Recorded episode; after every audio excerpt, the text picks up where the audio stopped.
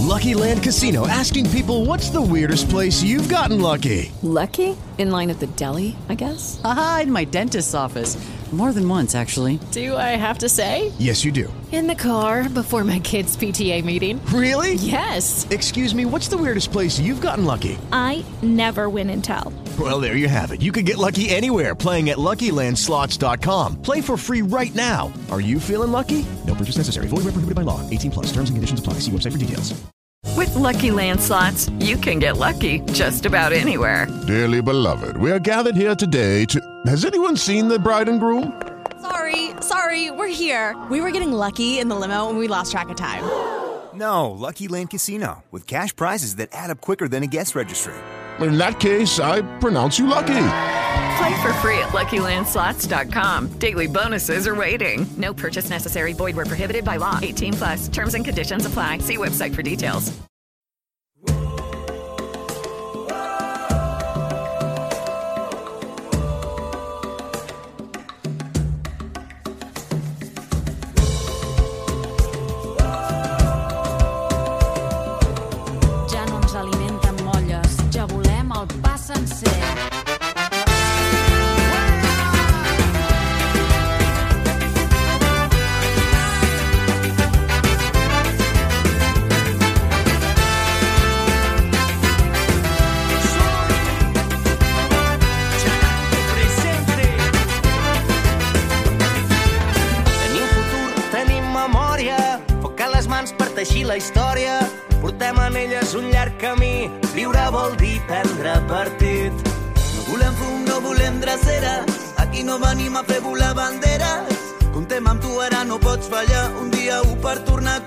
A començar. Gent de mar, de rius i de muntanyes, ho tindrem tot i es parlarà de vida.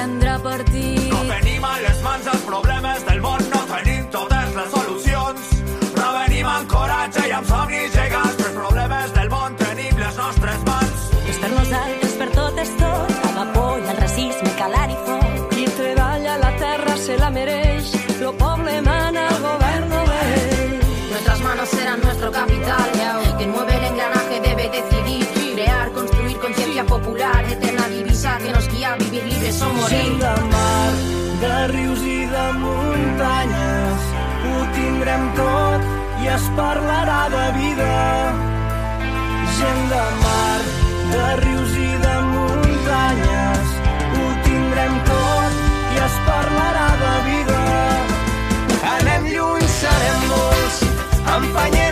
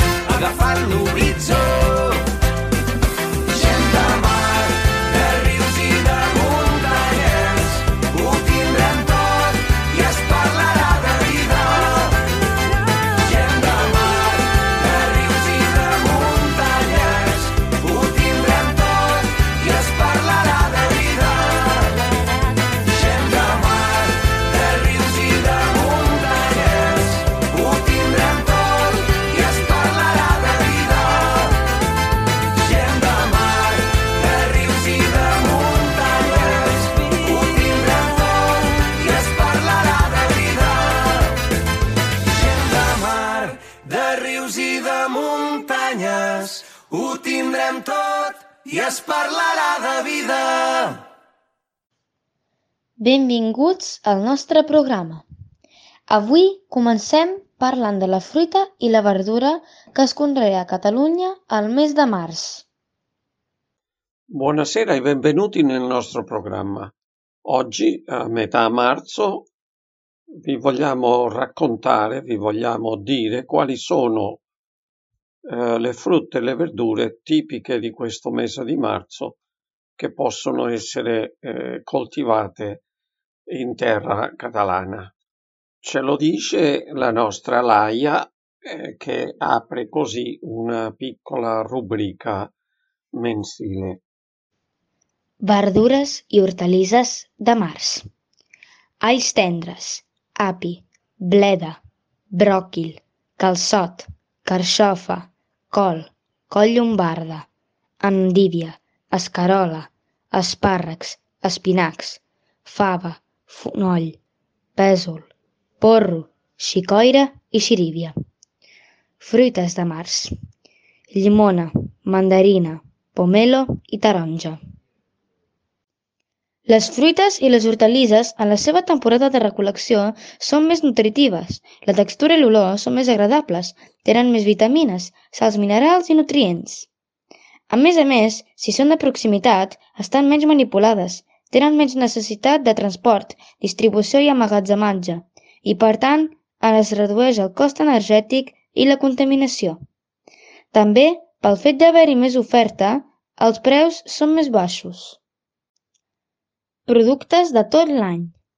Fruita. Alvocat, coco, llima, mango, papaya, pinya i plàtan. Verdures i hortalisses. All sec, ceba seca, enciam, julivert, pastanaga, raves i remolatxa. La scelta musicale di Toni Urpinell ci porta Toti Soler, Georgette i Maria Ribot, Xarí Marasté e Gemma Humet.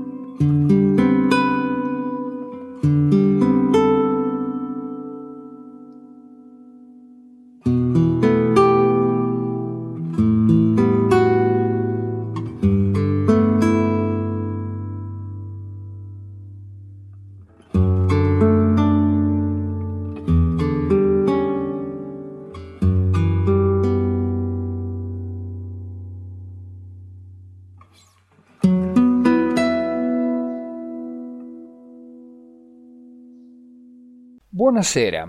Eh, in linea con la scorsa rubrica si prosegue con la rassegna del 2022 musicale a casa nostra eh, e si parte con un grande, mai sufficientemente celebrato Toti Soulé. L'album si intitola Fil della fortuna ed è uno sguardo sulla poesia di oggi, eh, la musica tradizionale e pezzi suoi strumentali.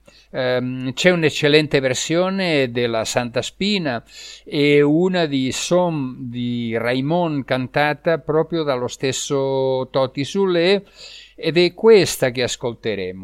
In seguito.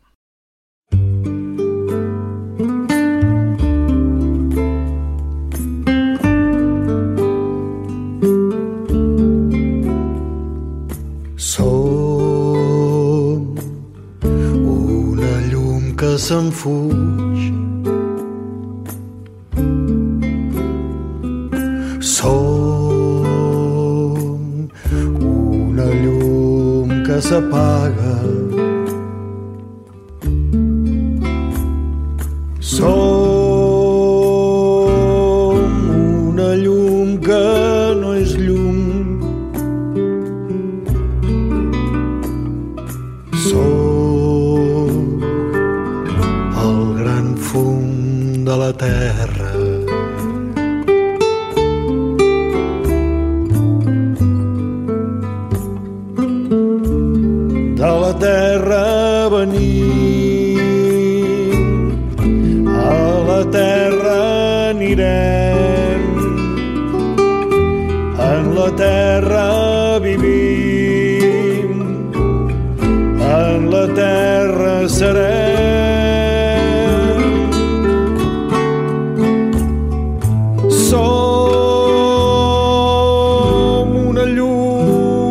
que se'n fuig, Som una llum que s'apaga.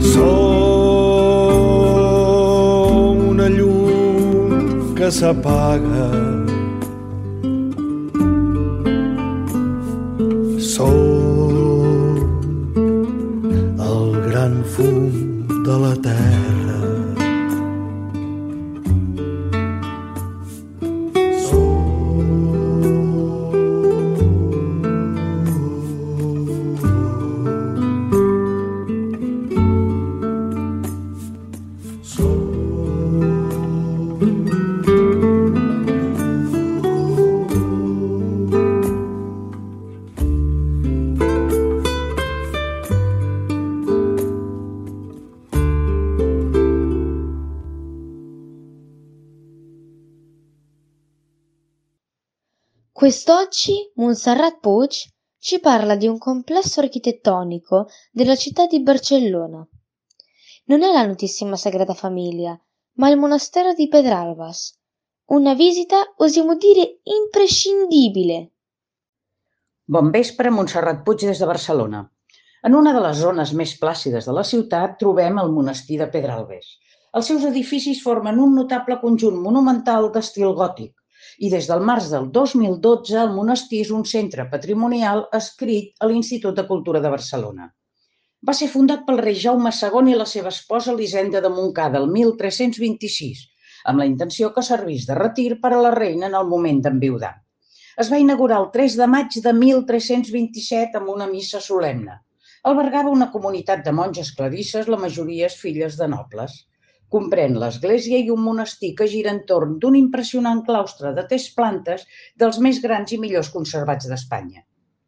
La reina el va dotar de diversos privilegis. Gràcies a un d'aquests, el monestir quedava sota la protecció directa de la ciutat a través del Consell de Cent, que es comprometia a defensar-lo en cas de perill. La reina Elisenda de Montcada va morir el 1364. Hi va haver al monestir una petita comunitat de frares franciscans per cuidar l'espiritualitat de les monges. S'allotjaven en un edifici conegut com el conventet. La comunitat de les Clarisses va ser exclaustrada durant la Guerra Civil Catalana de 1462 al 1472 i durant la Guerra dels Segadors al 1640. En virtut de l'acord establert per Elisenda de Montcada amb la ciutat, les monges varen ser escortades a la nova destinació per soldats armats, garantint la seva seguretat. Durant aquesta època el monestir es va convertir en quarter, en hospital i va començar a causar una lenta decadència. I el 1835 es va dissoldre la comunitat, es van tapiar les entrades de l'església i el monestir, fet que contribuïa a la seva bona conservació en comparació amb altres patrimonis eclesiàstics. El 1931 el van declarar monument històric artístic i en esclatar la Guerra Civil se'n va fer càrrec la Generalitat. El 1938 s'instal·là el Dipòsit General d'Arxius i el 49 una part del monestir es va obrir al públic. El 75 es va construir un edifici a l'antic hort, passant a formar part del Museu d'Història de la ciutat. El 1993 es va destinar part del recinte a allotjar una petita part de la col·lecció Thyssen-Bornemisza i el 2004 aquesta mateixa col·lecció es va traslladar al Museu Nacional d'Art de Catalunya. Des del 2012 s'hi celebren els diàlegs de Pedralbes, meditacions als claustres, concerts, cursos, visites guiades, activitats familiars com el monestir en família o passejar pel claustre ens transporta a la serenor absoluta. Entre el claustre i l'església hi trobem el panteó de la reina Elisenda de Montcada. Una petita comunitat de monges clarisses segueix residint en clausura a l'actual monestir. Es conserva una tradició bonica i molt popular a Barcelona, perquè no plogui quan s'ha de celebrar un casament o un esdeveniment, la gent porta ous al monestir, tot recitant la cantarella. Santa Clara i Sant Pujol, feu una bona escombrada aquesta nuvolada que vol tapar el sol. Diuen que el 1992 l'exalcalde Pasqual Maragall va oferir ous a les Clarisses perquè no plogués el dia de la inauguració dels Jocs Olímpics i no va caure ni una gota. Visita totalment imprescindible. Salutacions a tots els oients. Come seconda proposta il duetto di Manresa, Georgette e Maria Ribot. E il loro quarto album, Fabre Agost, ehm, è innegabile la crescita artistica che passa attraverso una produzione accurata. C'è anche l'aggiunta di una batteria elettronica ed è il risultato di un lavoro elegante e raffinato dal quale ascolteremo Mudarem la pell.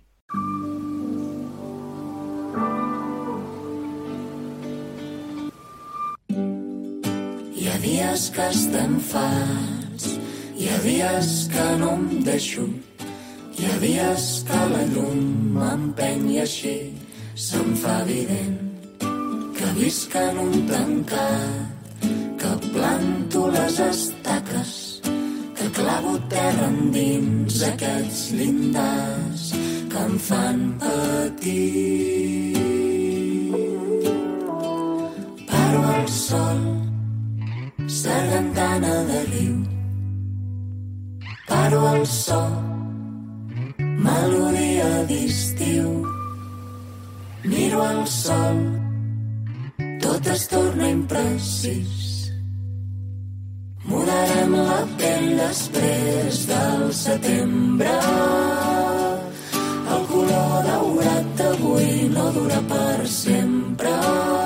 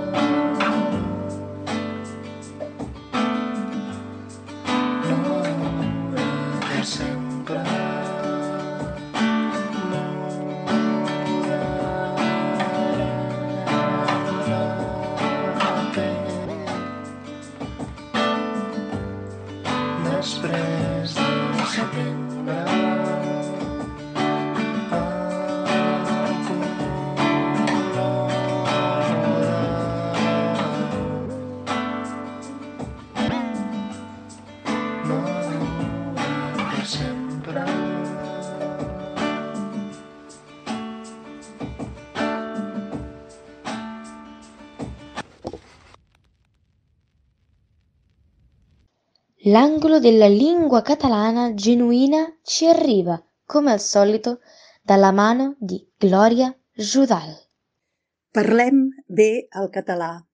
No enterrem el nostre català genuí. Haig d'anar al mercat.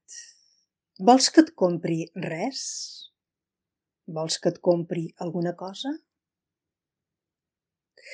Aquest res no vol dir que, que, que, que, que no et compraré res, sinó res vol dir, és sinònim de, mm, alguna cosa. Eh? Per tant, eh, molt genuí és eh, vols que et compri res? No direm tinc que anar al mercat. Vols que et compri alguna cosa? Això és mal sonant, no és nostre. Eh? Aquí hi ha empelt de castellà. Per tant, haig d'anar al mercat. Vols que et compri res? Hi vaig molt sovint. Hi vaig molt sovint perquè tenen moltes ofertes que compensen. Direm això, hi vaig molt sovint. No direm vaig molt sovint. Aquest pronom feble i amb H, hi vaig molt sovint és imprescindible. No s'adonen de res. Lucky Land Casino asking people what's the weirdest place you've gotten lucky? Lucky? In line at the deli, I guess? Aha, in my dentist's office. More than once, actually. Do I have to say? Yes, you do. In the car before my kids' PTA meeting. Really? Yes. Excuse me, what's the weirdest place you've gotten lucky? I never win and tell. Well, there you have it. You can get lucky anywhere playing at LuckyLandSlots.com. Play for free right now. Are you feeling lucky? No purchase necessary. Void where prohibited by law. 18 plus. Terms and conditions apply. See website for details. No s'adonen de res. No s'adonen de res i ens estan perjudicant a tots. No direm pas, no es donen compte de res, no. No s'adonen de res, o no se n'adonen de eh, les avantatges que suposa fer taula gimnàstica. Un altre. Al matí hi puc anar. Puc anar-hi cada dia. Puc anar-hi. Aquest i de pronom feble. Al matí hi puc anar. Puc anar-hi cada dia. No hem de dir pel matí puc anar tots els dies. No, no. Al matí hi puc anar. Puc anar-hi. Puc anar-hi cada dia. I per ampliar el nostre vocabulari amb paraules i formes de dir molt genuïnes, però adormides, doncs donarem llum a tenia migranya i va haver de fer llit. Fer llit és estar-se al llit. Mm? Fer llit. Els dissabtes li agrada fer llit, perquè és el dia que pot dormir més. Mm? En sap molt de greu. Molt de greu. Ho sento, és el mateix. Eh? Em sap molt de greu haver arribat tan tard. Em sap molt de greu. Triguen molt, oi? Triguen és sinònim de tardar, eh? trigar. Triguen molt. Fa mitja hora que els estem esperant. Ja hauríem arribat a lloc. Terza proposta, il nuovo lavoro di Sherim Resté, Ses Entragnas. Ottimo. Eh, ritrova da un lato la vena rock blues e dall'altra la poesia dei testi e in mezzo troviamo un brano strumentale, la Jota Blava, che in pratica è un blues suonato con solo la chitarra distorsionata, eh, una vera delizia. E invece noi ascolteremo il che abbiamo scritto.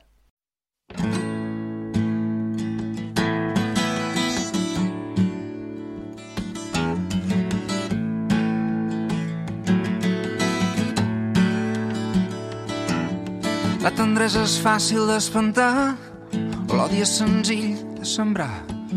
Tu que havies pensat recollir, hem vingut en aquest món a descobrir tothom que carrega el seu passat, que no sigui dolor el nostre llegat.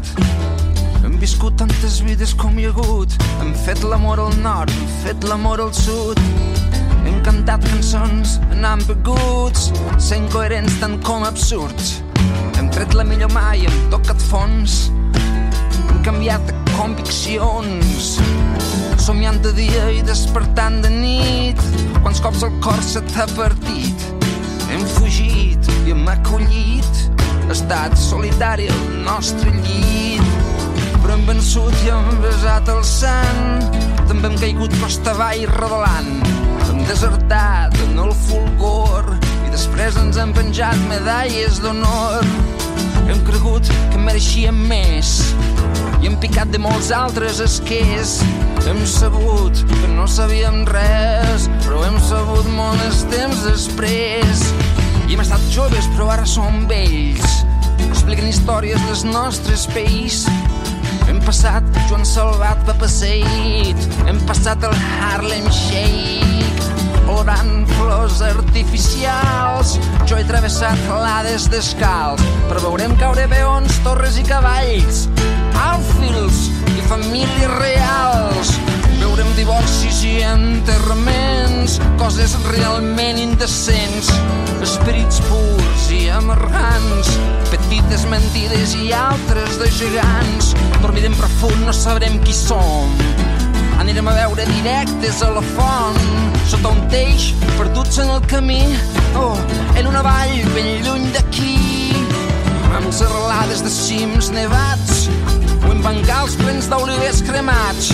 No escaparé del que han vist els meus ulls, encara dura l'embruix, però et faré un petó al front, al lluc major, qui sap on. Sé que m'he quedat curt i que m'he passat de llarg, he fet un pèl d'hora i massa tard perquè ens fa por viure i ens fa por la mort. L'espiral és un camí ben tort i hem llepat ferides en la nit i hem cremat el que havíem escrit.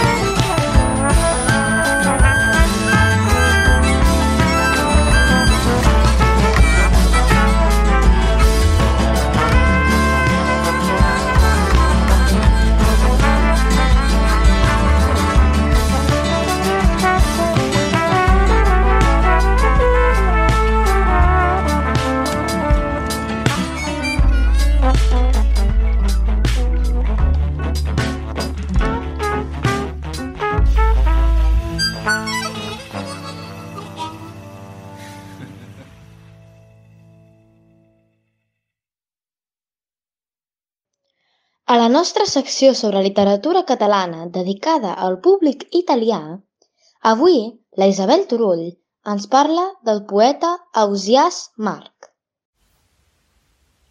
Bona nit e buon'ora. Buonasera a tutti. Benvenuti all'ascolto delle nostre pillole di conoscenza di letteratura catalana alla Radio Catalunya Italia.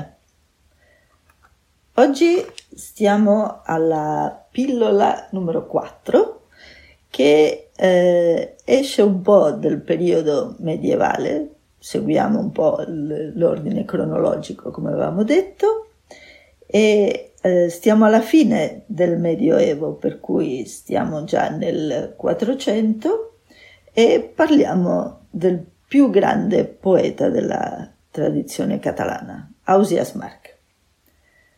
Perché è importante?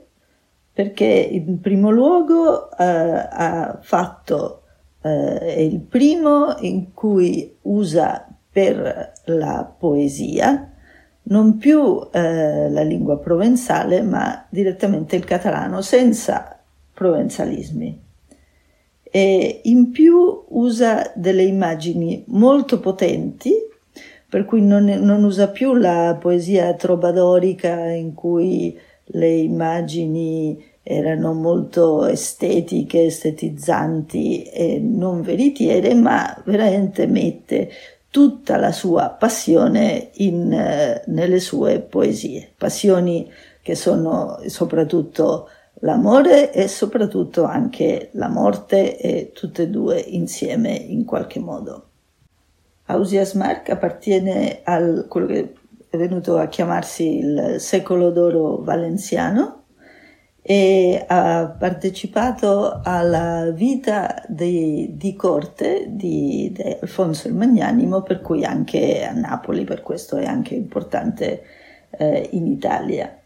Inizia una tradizione, viene riconosciuto anche da grandi autori eh, castigliani posteriori, a cominciare da Boscan, e le sue immagini più potenti sono quelle che hanno a che vedere con, con il mare, tempeste, eh, l'acqua che bolle, famosa l'immagine in cui dice che il mare bollirà come una pentola in forno.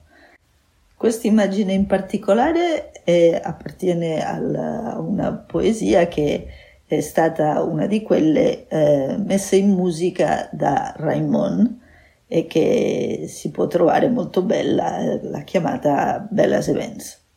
Se volete leggere Ausias Mark potete, potete, anche sentire le canzoni di, di Raymond, eh, insisto, sono veramente belle e esiste anche stato pubblicato in, in italiano eh, nell'edizione e traduzione di Costanzo di Girolamo, il quale dobbiamo anche dire che ci ha lasciato un po' più di un mese fa, per cui è interessante ritornare a questa sua eh, collaborazione, suo, questo suo volume pubblicato da Luni editrice.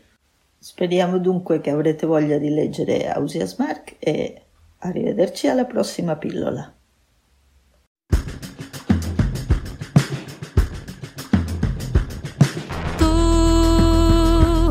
Vas creure tot el que et vaig dir Tu que vas confiar en tots els meus dits Tu que em provoques fins a fer-me perdre el sentit. Jo, que em vaig creure tot el que em vas dir. Jo, que vaig confiar en tots els teus dits. Tu, em provoques fins a fer-me perdre el sentit. Bene, eh, siamo in chiusura per quel che ci riguarda e lo facciamo con una grande artista, Gemma Umet. Eh, compositrice, cantante, pianista e che in questo 2022 esce con ehm, Rere Totaket Fum, eh, che in qualche modo il seguito di Matria per quanto riguarda il suono, che è anche merito del produttore Jordi Casadassus. Eh, per quanto riguarda invece i testi, sono frutti, sì, anche questi, del confinamento pandemico. Ascoltiamo Toxics. Sostenete la nostra lotta, buona musica.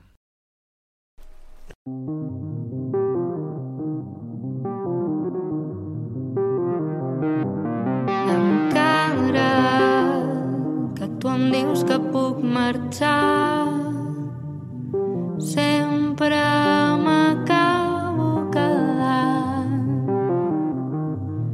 Encara que tu em dius que puc marxar,